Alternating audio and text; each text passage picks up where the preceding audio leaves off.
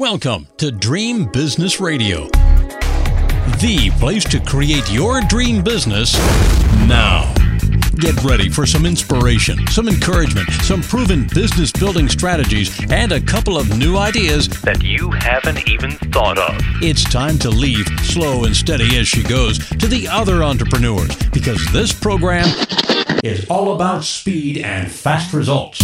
And now, broadcasting from his floating home somewhere in the Atlantic Ocean, the dream business coach himself, Jim Palmer. Well, good afternoon, everybody. This is Captain Jim Palmer, the Dream Business Coach, coming to you from, I think, probably Georgia, South Carolina. As you're hearing this, I'm interviewing uh, my guest, Martin Holland, um, about three weeks before you're hearing this. But I'm really excited because this is a topic that is so near and dear to entrepreneurs and small business owners. It's he wrote a book called The Profit Problem. But let me introduce Martin, and we'll bring him right on. Martin is a business coach he's been uh, he's had a very very successful run at businesses he's taught over 300 small business owners how to use the financial information to reduce stress who doesn't want that martin earned his um, degree from hastings college in, in uh, hastings nebraska and then a master's in business administration from the university of oklahoma he became a business coach in 2011 just two years after myself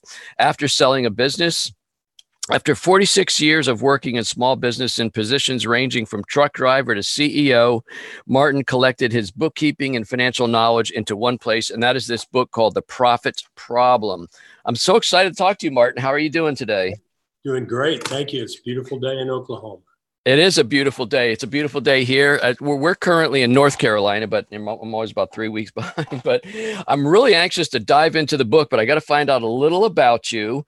Um, when when you um, got your degrees, uh, obviously you went to work. Did you do the whole what everybody says air quotes? You got the corporate job, and then the entrepreneurial bug eventually bit you. Or tell tell us a little no, bit about that journey. Uh, when I got out of college, I didn't know what I wanted to do, so I started driving a truck uh, for a group of grain elevators. Uh, if your listeners are familiar with those, not everybody is. Uh, I started driving a truck and uh, started paying attention to commodities markets. And coincidentally, I hadn't thought of this for years, but there were seven elevators in the group, and uh, they fired a manager of one of them. And I came into work one morning, and they handed me the keys, and they said, "Run over to Shelton and open the doors." Well, I ran over to Shelton and opened the doors, and I stayed there for eight years as the manager, and then uh, became the manager of the entire group. And it was a lot of fun, but I couldn't imagine myself being 40 years old and sitting on the plains of Nebraska trading commodities. So I uh, headed out to look for other things and uh, started a and, and in the in the interim there, or after grain elevators up to now, started six companies. Um, two of them failed and sold four and uh, decided to become a business coach at the end of it because it's, it's really a lot of work to to start a company from scratch. It it, it really is. Now um, is that also so you, you have something to do? Because like me i don't know that i'll ever retire because i can't sit still literally for more than two minutes. I got to be doing something. But um, you, I, you and I are similar in age. You're a little bit older than me, but you're, you're still going with your book writing and coaching program. Yeah, I would never uh, quit, and I could. Uh, and every now and then a day pops in there, which makes me think I should. But uh, this has been the most rewarding, most fun. Uh, actually, I, I almost hesitate to call myself a teacher, but that's kind of what I'm doing. And when I can see benefits to people and they thank me for it. It's the most rewarding thing I've ever done. I can't imagine that I'll ever quit until some event or health or something. Yeah. You know, one of one of the problems I see, Martin, I'm sure you will probably agree with me, but feel free to disagree, is that entrepreneurs, uh, most of the ones that I've interacted with, they they the good ones are rainmakers. They know how to bring in the money, close sales, grow revenue, but they stink at keeping the money because as more money comes in, they do different things. They take on new expenses, add personnel when they might not need it, all these different things. So, you know, I, it's not uncommon. I've seen people that might have a business that grosses $200,000 and let's say they net, uh, let's just say 100,000 for this example. And then they grow their business up to $500,000 and they're making 80, right? So is it, is it the, is the problem making money or keeping money? Well, just real quickly in an overview, there are four fundamental areas of every, of every business. That's my next book, by the way. Uh, and every business deals with these four things. Every business needs to be at least good at these four things in order to thrive. I said the business, not the business owner, but they are right. guiding the business. That's that's leadership. That's having a vision. It's protecting your culture. It's uh, planning. Uh, it's holding people accountable. It's incentivizing. It's all the issues that deal with leadership. Okay. That's the first one. The second one is getting the business. That's marketing and sales. Uh, marketing is attracting leads. Selling is closing the deal.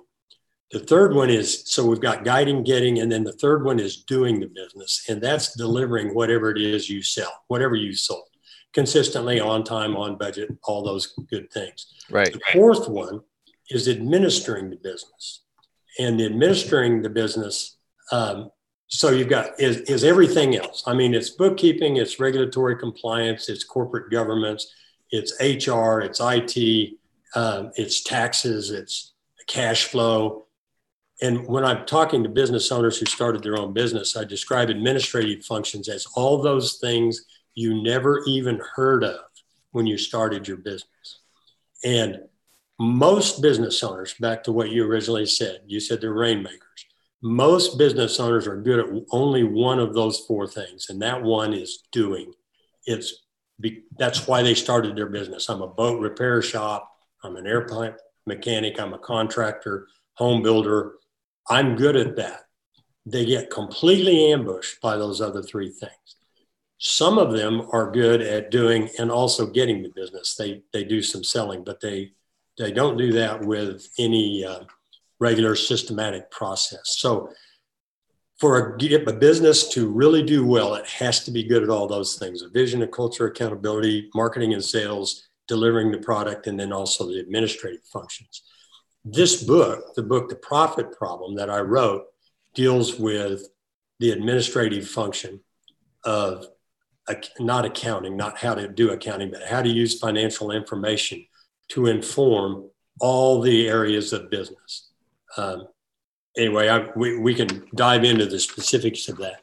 But most small business owners, matter of fact, there are 30.2 million businesses, small businesses in the United States.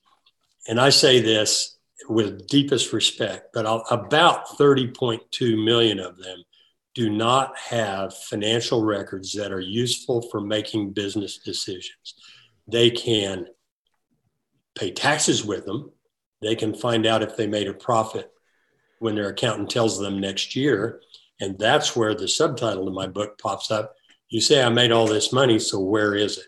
So, cash management is a huge problem. Um, and that, that is part of what I wrote the book for. But using financial information to make business decisions, informed decisions rather than gut feeling decisions. And one thing I like to say to people is if you only knew what you could do, if you only knew. yeah. There's so much out there that that people can make decisions on information rather than gut feeling and get a completely different outcome. You know, one of the problems I see for a lot of entrepreneurs is that uh, this side of the business, the ledger side, the green eye shade business, yeah. to so many people is boring, right? And it's like it's like a uh-huh. burden. It's I'd rather be out, uh-huh. you know, networking. I'd rather be doing so many things, but it's important. Now, I'm I'm curious your thought on this because I'm sure it's probably a mix of the two, but if you were really good as a rainmaker and a doer, like everybody that starts a business has a God given skill or talent, that's how they build their business. But you also need the bookkeeping, and then eventually you're probably going to need legal and stuff like that. Do you think it's more important to hire a good CPA um, controller type person, or do you, as the business owner, really need to get in there and understand it yourself, or combination? No, I uh, I think it is critical that you hire an expert. It might be an actual CFO in your business. It might be an outside accountant with a bookkeeper in your business. But I tell people in the very beginning of my book, it, that is not your job, Mr. or Mrs. Entrepreneur. That is not your job. And even if you like it and want to do it, it you're not likely to be very good at it.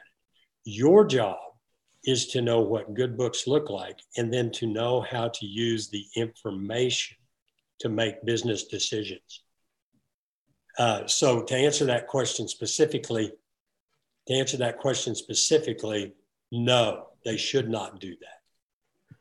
Right. And even even knowing it, like I've I've had a just a phenomenal relationship with a very talented C, C, CPA who totally focuses on small businesses and, and mostly home based small businesses when, when I started.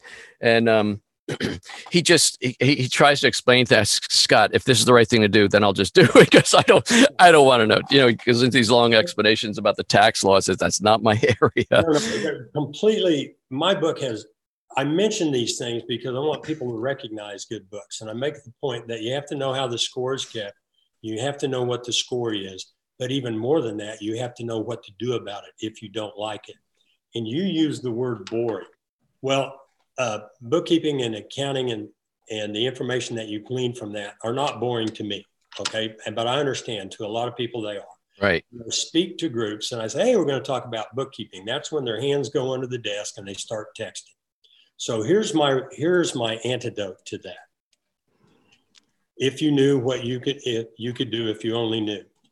Here's how I here's how I uh, combat that.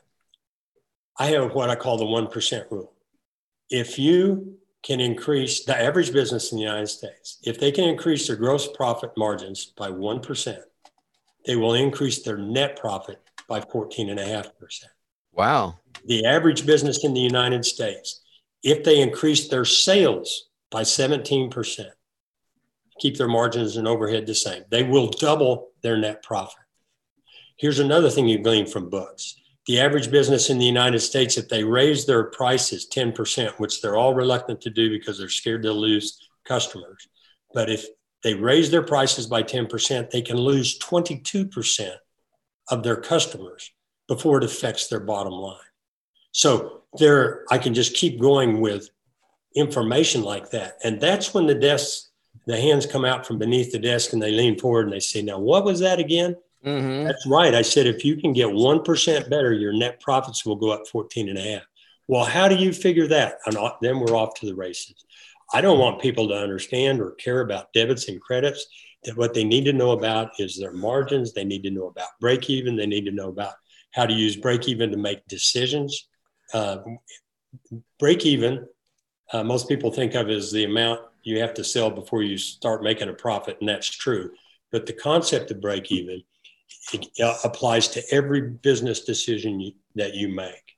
Um, the other thing you kind of talked about uh, that I want to lead into that people need to understand they're a rainmaker. If you talk to people, and I've talked to so I mean, I've had over 320 business clients I worked with directly, and I've talked to many hundreds more than that.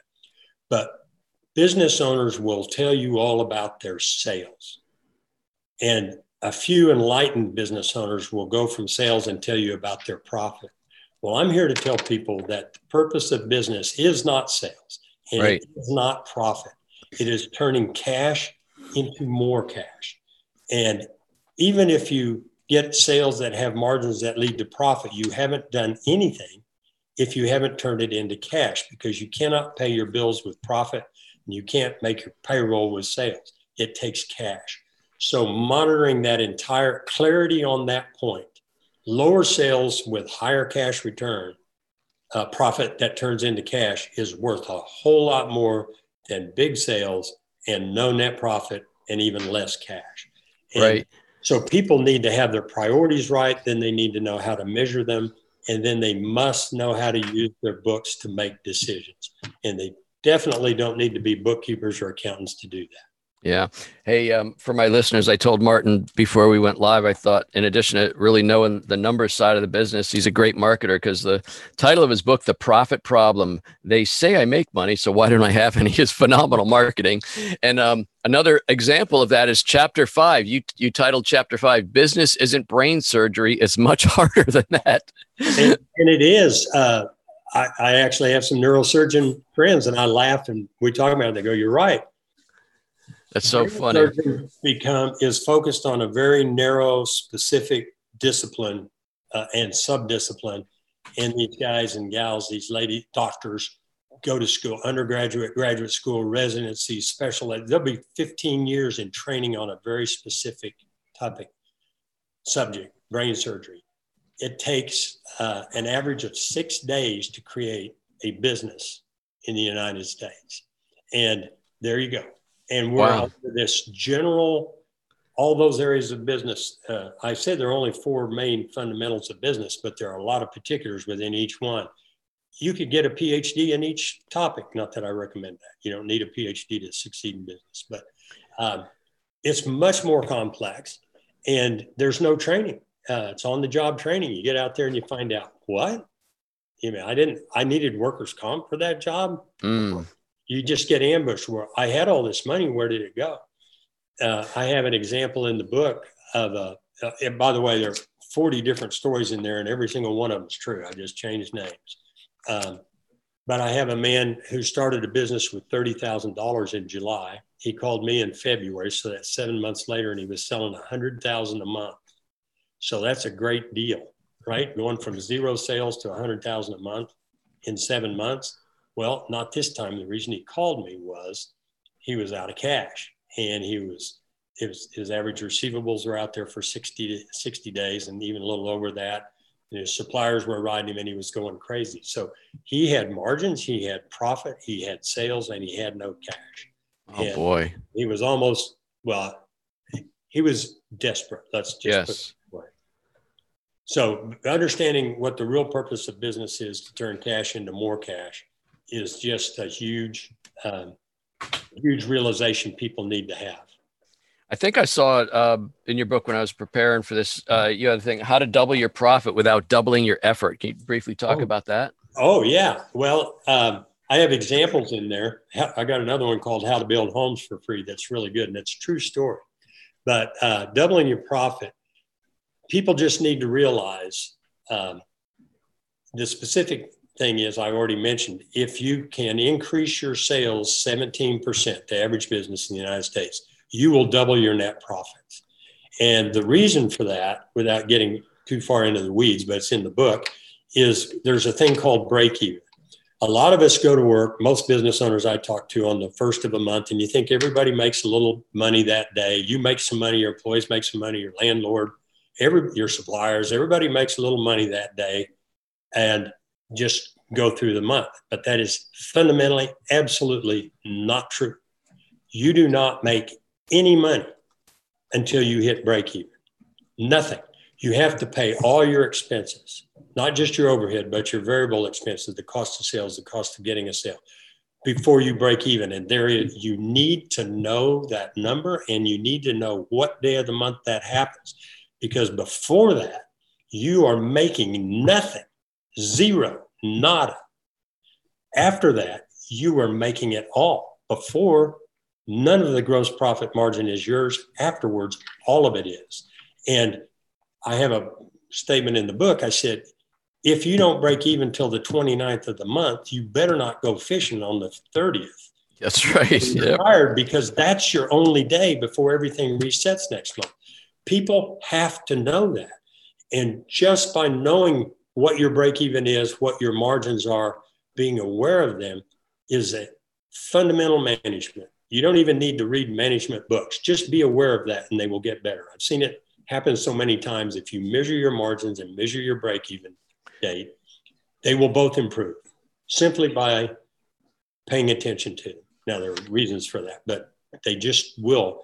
And people need to know that because if you're running around thinking you're doing a good job because you're making sales, maybe, but managing that way is what I call managing by accident. Uh, right. Uh, it's hard to thrive by accident. You might, but it's hard. Martin, we have about uh, three more minutes or so. I want to ask you why do why do why do small business owners have such a hard time setting prices that will enable them to actually increase their profit?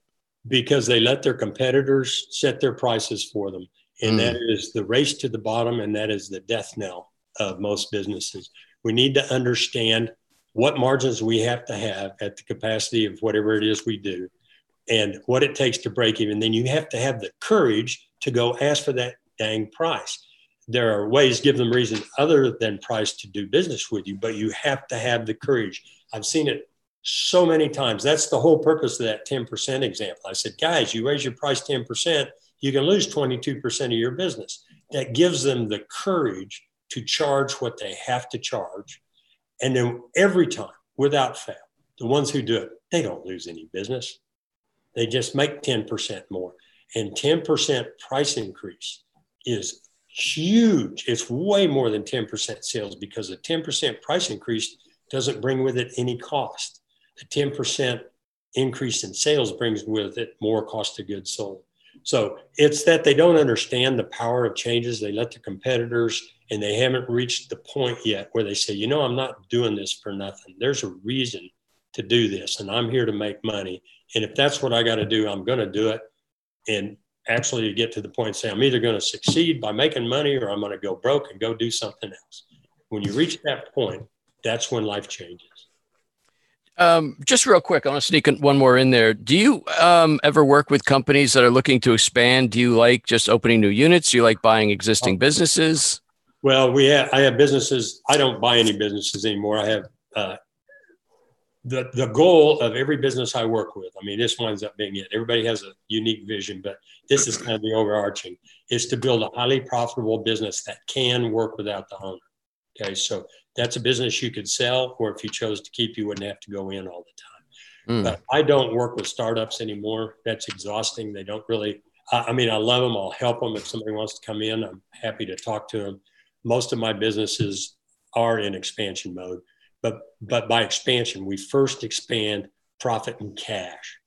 That's real expansion. I don't care how many uh, locations you have. If you can make more money with one, then that's what we want to do. And by more money, I mean turn it into cash. Right. So every business I work with is in expansion mode, but we kind of have to refine it by that, becoming expanding profits and cash, then expanding locations and customers and employees and things like that. Well, I also read in your bio, Martin, that you uh, like doing long distance bicycle riding. Yeah, I uh, I think it's one of the reasons I can still work. Uh, I have two hobbies. I'm a painter and I uh, and I ride bikes and I do a lot of road trips in Colorado every year, and I've been doing that about 15 years.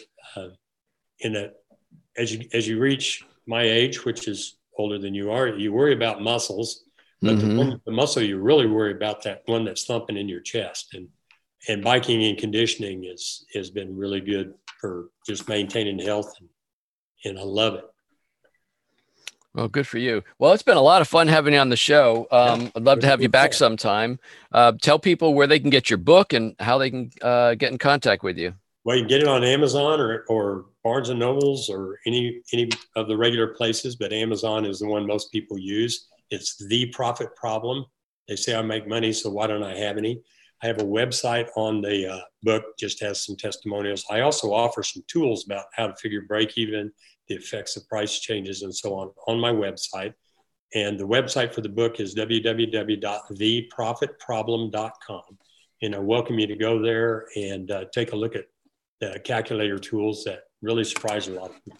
Break even, the effects price increases, the negative effects of discounts, things like that. So you want me to send people to theprofitproblem.com and that, that'll be the best website. Yes, sir. Awesome. Martin, thank you so much. It was a, a lot of fun having you on the program enjoyed meeting you. Thank you very much. My pleasure. Hey, folks, that wraps up this very special uh, interview with Martin Holland. He is the author of The Profit Problem. They say I make money, so why don't I have any? Go to theprofitproblem.com. Um, that's where you can connect with Martin. And uh, if you want to connect with me someplace other than here, you go to getjimpalmer.com, getjimpalmer.com. If you're interested in my uh, virtual mastermind and coaching program, that is Dream Biz coaching.com, dreambizcoaching.com. That is it. Until this time next week, another fantastic interview. I am Captain Jim Palmer, the Dream Business Coach. You take good care. Now it's time to go implement what you've learned. Great ideas are nice, but results only happen through action and implementation. So stay focused. Kick all distractions to the curb. Sleep a little less if you have to. And create your dream business now so you too can live your dream lifestyle. To learn about building your dream business, join Jim's free Dream Business Facebook community at dreambizgroup.com. That's dreambizgroup.com. See you next week for more Dream Business Radio.